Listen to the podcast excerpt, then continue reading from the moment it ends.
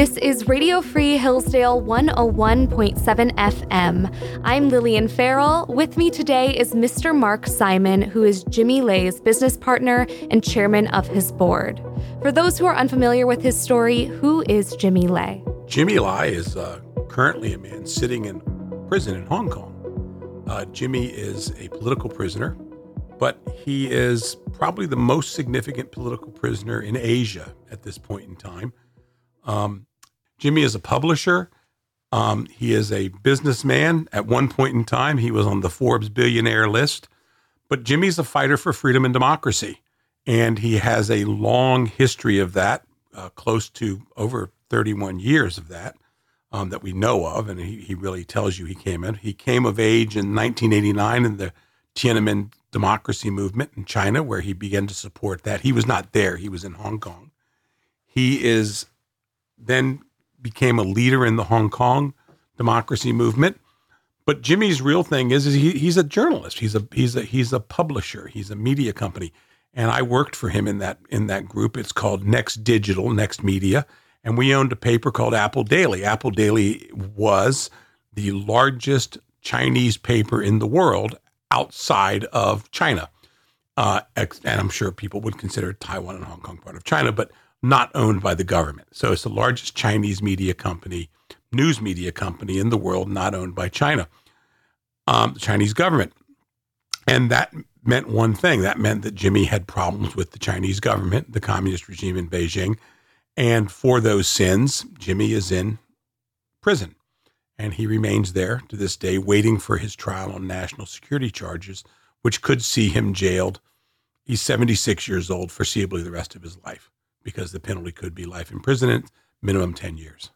So, speaking to his trial, what is the current status of Mr. Lai's trial? Uh, Mr. Lai is currently serving a, a, jail sentence for other charges, uh, political political charges and also what we can you know what everybody considers really other trumped up charges. Um, but he has been on waiting for trial for national security violations by the Hong, new Hong Kong law from the 19 from just from 2020. Um, Mr. Lai's trial has been postponed three times. He is now looking at a new trial date of December 18th.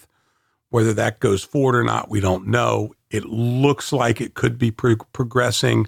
Uh, if I had to bet, I wouldn't put money on it. Um, but when that trial takes off, that'll be a 75 to 85 day trial. That's how long it is. That's days in court. Wow. So that's going to stretch out probably well into March, maybe early April. I mean, um, late March, early April.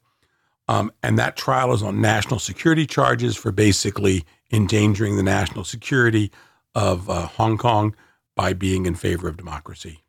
This is Radio Free Hillsdale 101.7 FM. I'm Lillian Ferrell, and I'm talking with Mr. Mark Simon. Being that Mr. Lai is a British national, has the British government taken a stand on the case at all?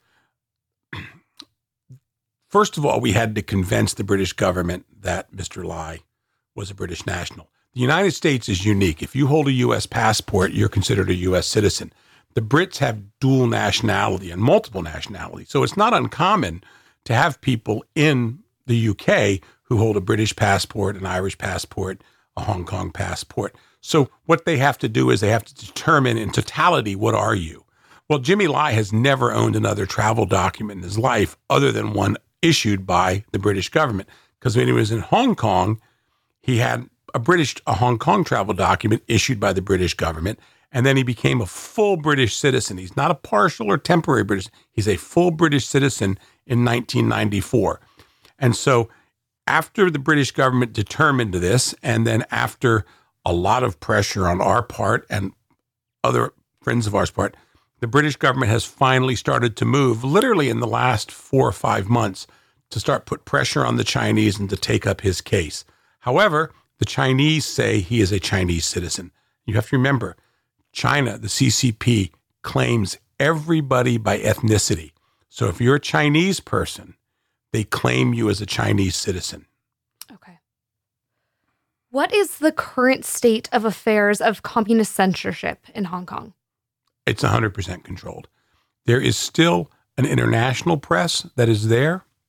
They struggle to do their jobs, but they do do it. Hong Kong is an international financial center, or was. I mean, it's quickly becoming not one. The free flow of information, press freedom is vital to everything. Um, you can snap together toys. You can make iPhones in Fujian. You can do all these factory things. I hate to say it without a free press. In other words, you don't need intellectual engagement other than a very high level. However, when you're at information, when you're a financial center, information is everything. So at this point in time, information in Hong Kong on the financials, on international affairs, still flows rather freely. However, reporting on local or China issues in Hong Kong runs the risk of a violation of national security and without a doubt, whether it's the Center to Protect Journalism, Reporters with Frontiers, Reporters Without Borders, PEN, everyone fully agrees there really is no more free press in Hong Kong now for reporting on Hong Kong and China. This is Radio Free Hillsdale 101.7 FM. I'm Lillian Ferrell, and I'm talking with Mr. Mark Simon. What impact has Mr. Lai's story had on the people in Hong Kong and the People's Republic of China? Well, in China, I'll answer that one first. In China, Mr. Lai is not really that well known. Okay. Because there's the intellectual class knows him and the elites know him because they travel and they see things. But the Chinese, you do have basically the wall. They, they, they and, and, and it's the firewall, the Great Firewall information doesn't really get in there because of the way the Great Firewall works. So people might have heard his name. I bump into mainland Chinese friends of mine go up there, they, they hear about him. In Hong Kong, uh, it's had a tremendous effect. Uh, Jimmy ran ran the largest pro democracy paper there, and, and largest largest news media group. He was very well liked. He basically didn't have a lot of enemies. Um, Jimmy has always been seen for what he's seen. He's pro democracy. He's pro press freedom. He's pro free markets. Everybody knows that in Hong Kong. And he has the added advantage of he's fighting the government that pretty much everybody in Hong Kong hates. And you have to remember, we've had close to 400,000 people since 2019 leave Hong Kong. This is a city of about 7.5 million people. So imagine like basically 6% of your city, and these are a lot of your best and your brightest needs, are leaving. And so people are leaving. They, they vote with their feet. They're leaving. So overall, Jimmy is quite popular. Now, I would be remiss to say there is a portion of, of Hong Kong, and I'd say from what I remember the polls, those who vote pro government, which is 25 or 30%, yeah, they just wish every Jimmy would just go away because Absolutely. he's trouble. It's like any dissident. There's always people and they please be quiet, please be quiet. And they don't like him. There's not as many pro China people anymore as there used to be, though because they're all paying the price for it now. And it's one of the things, freedom is something that most people unfortunately take for granted too often. It's one of the things, I mean, I've spent most of my life overseas. I come back here and I say, eh, people say, oh, this will happen. This will never happen here. I'm going, eh, you know, I've been in a number of countries and traveled a lot in my life and, you know, been in media business for, you know, a long time uh, it can pretty much happen anywhere. You know, if people aren't, I wouldn't use the term vigilant, but if people just aren't doing what they should be doing, which is, you know, monitoring their officials, supporting a free press, you know, free press is, it's, it's like I say, it's, it's unfortunately in this country, we have, they're too liberal, they're too conservative, this and that. They don't understand the value of a free press and that the free flow of information and the disinfectant that it has on communism, on not just communism, but on corruption. Absolutely. What precedent does this case set for the future of media and news outlets in China? Well, there is none. Uh, I, I, mean, I one of the things the Chinese um, do very often. I'm, I'm known as rather uh, a hardliner. Um, it's not uncommon. You'll meet somebody go, "Oh, I work for China Daily. Oh, I work for CTGN, which is the Chinese." And I'm, that's not a journalist. That's a propagandist the Communist Party controls everything in China. And sometimes we've been lulled into this thing, well, they're not communists, they're capitalists. They just, you know, like the system orderly. No, they're communist. They are a Maoist organization. Um, and what we forget is this when people say they're Marxist Leninist, they're not really, they're Leninist Marxist. And Lenin is about controlling power and controlling the political process, of which the media is the first thing. Now, the thing is, when you talk about this to people in America, uh, it sounds like you're kind of uh, be, you belong on some fringe world. But the funny thing is, when you're dealing with China, I'm a pretty conservative person. If I had my left wing friends from Hong Kong and other places sitting next to me, they would probably say the same thing. There is no free press in China. There's an international press, but that's been greatly restricted. This is Radio Free Hillsdale 101.7 FM. I'm Lillian Ferrell, and I'm talking with Mr. Mark Simon.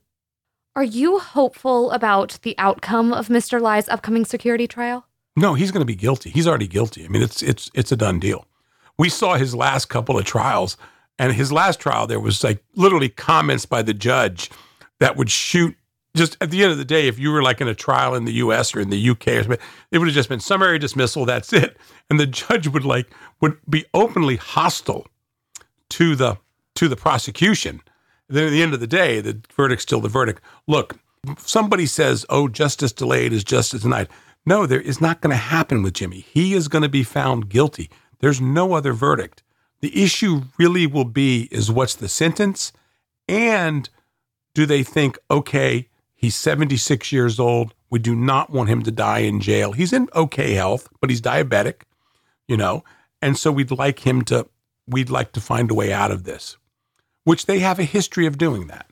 Being a child during the communist, the Chinese Communist Revolution, was there a particular moment that shaped Mr. Lai's stance against communism? Well, Jimmy came from a family of uh, upper upper middle class. It wasn't wasn't a rich family, but they were upper middle class. His father was a merchant. And so he lost everything. There's two stories he tells. The first story is they had a house, and they had, it was a nice house. And when the communists took over in 47, they subdivided the house, and he and his sister, sisters, got put with their mother in the upstairs where they had like a, it was like the one place, it was like the main bedroom. But they lost access to the rest of the house, and four other families were moved in there. And so, as a young, as even that age, he said, it became very clear to him who the bad guys were. And that, that was the very first thing. The second thing that really happened much later in life with Jimmy, in terms of his full understanding of anti communism, was early in his business career. Jimmy was given a copy. He was a vivacious reader. He really was. Even then, he told me he used to read everything. He, he learned early on because he didn't speak English he learned the people who make the most money speak English and read English. So he was reading everything. He was in New York. Jimmy was very close with the Jewish community because he was in the garment business. The guy said, Jimmy, you're talking garbage. Read this. And it was Hayek, Road to Serfdom. And Jimmy said he instinctively had always disliked the communists. When he read Hayek, I think he said he read it eight to 10 times in two weeks, in a, in a two week period. Instinctively, at that point in time, he knew why. He knew why they were evil. He knew what they meant to deny people. And that's the hard, that's the hard, hard thing. What's the underlying reasons of their evilness? And what's the freedoms that we aspire to? And that's what Jimmy really understood. What an incredible story. This is Radio Free Hillsdale 101.7 FM. I'm Lillian Ferrell, and I'm talking with Mr. Mark Simon. What led Mr. Lai to the Catholic Church, and what role does Catholicism play in his life and business? Jimmy was always curious about faith. There's no doubt about it. The thing that I think guided Jimmy to the church sooner or later there was essentially his wife Teresa. And his his wife Teresa, he was married once before. That didn't work out. He has three wonderful children because of it. But he, he, he and his first wife separated. He met this Catholic, Hong Kong, very educated woman, Francophile wonderful person. Um, and she's a devout Catholic, and her families are devout Catholics.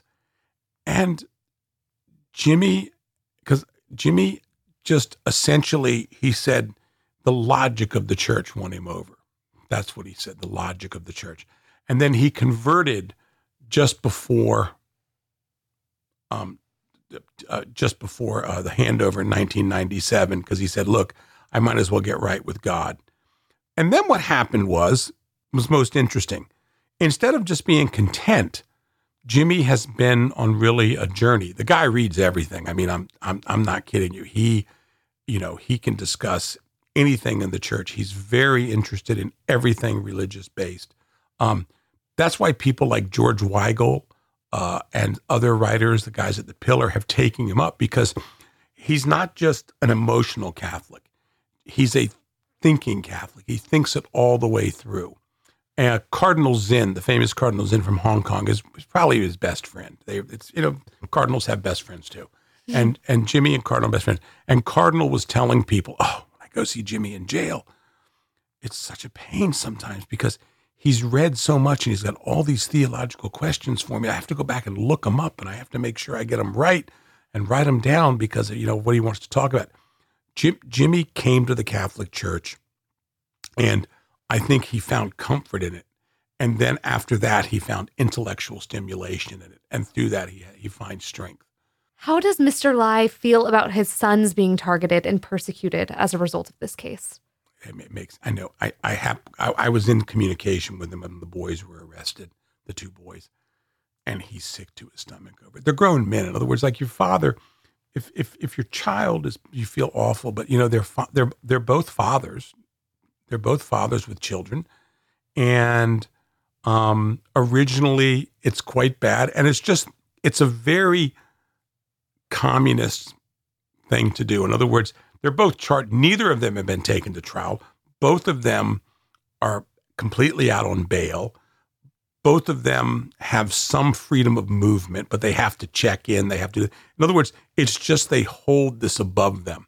And Jimmy knew why they were targeted, and the charges they're targeted on are just ridiculous but they're holding them and they're holding those charges in case they need some it's a form of leverage and jimmy's other son sebastian who is out and leading the campaign for him and i hope him to introduce him to his deal in the future sebastian is is also been targeted but jimmy is you know he's he's aware of a lot of people who've been targeted because of him and so it, it it's the one thing i know that eats at him because when they were when they were targeted um, and they were arrested, he and I talked several times about it, and I could tell it really upset him.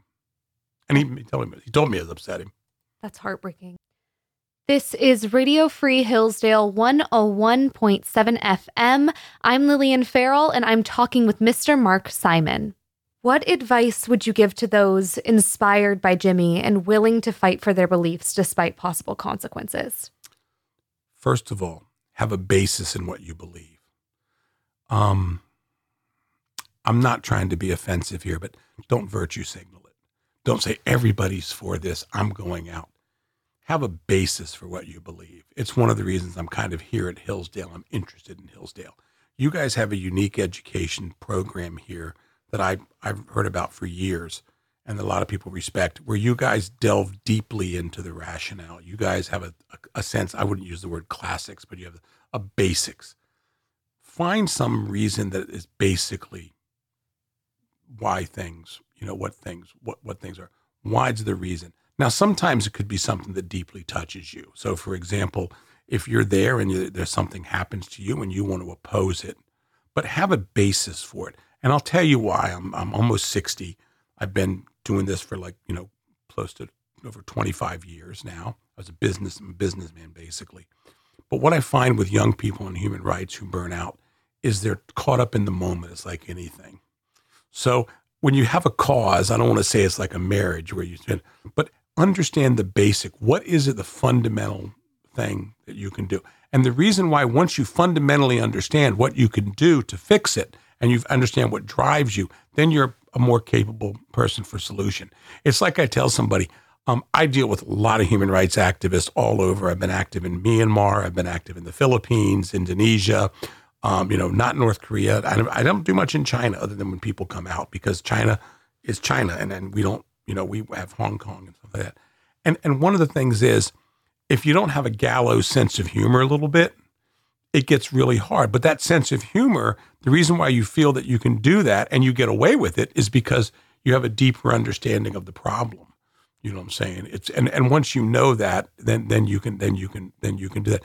In many ways, working in human rights is almost like working. I hate to say it with uh, uh, with disease You know, you have to have to have a basis because disease is not going away. Human rights violations will always be with us.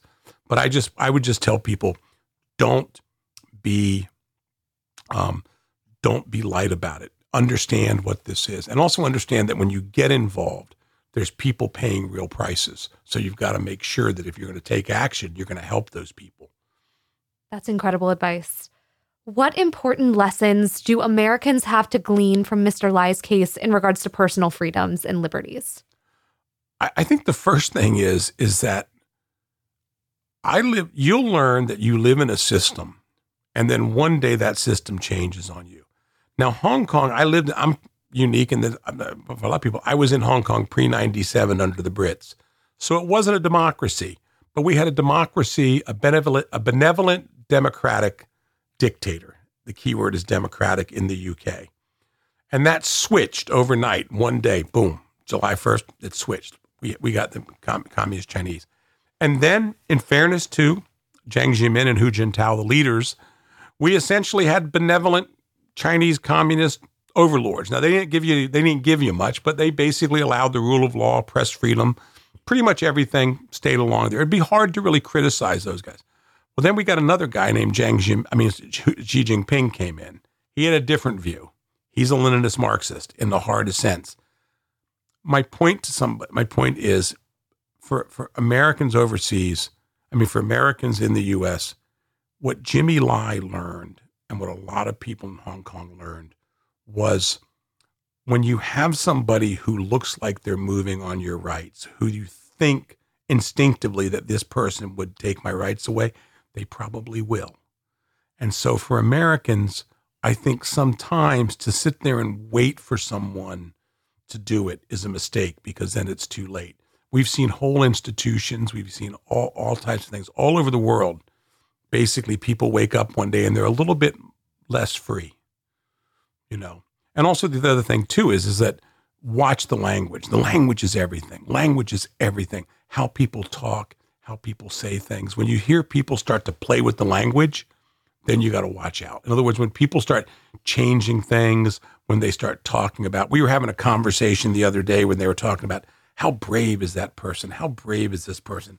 Like I read some something the other day. They said she's taking a brave stance, and she's taking a brave stance for this. And I'm thinking to myself, the issue she's taking a brave stance on. I go, who is opposed to saving the environment?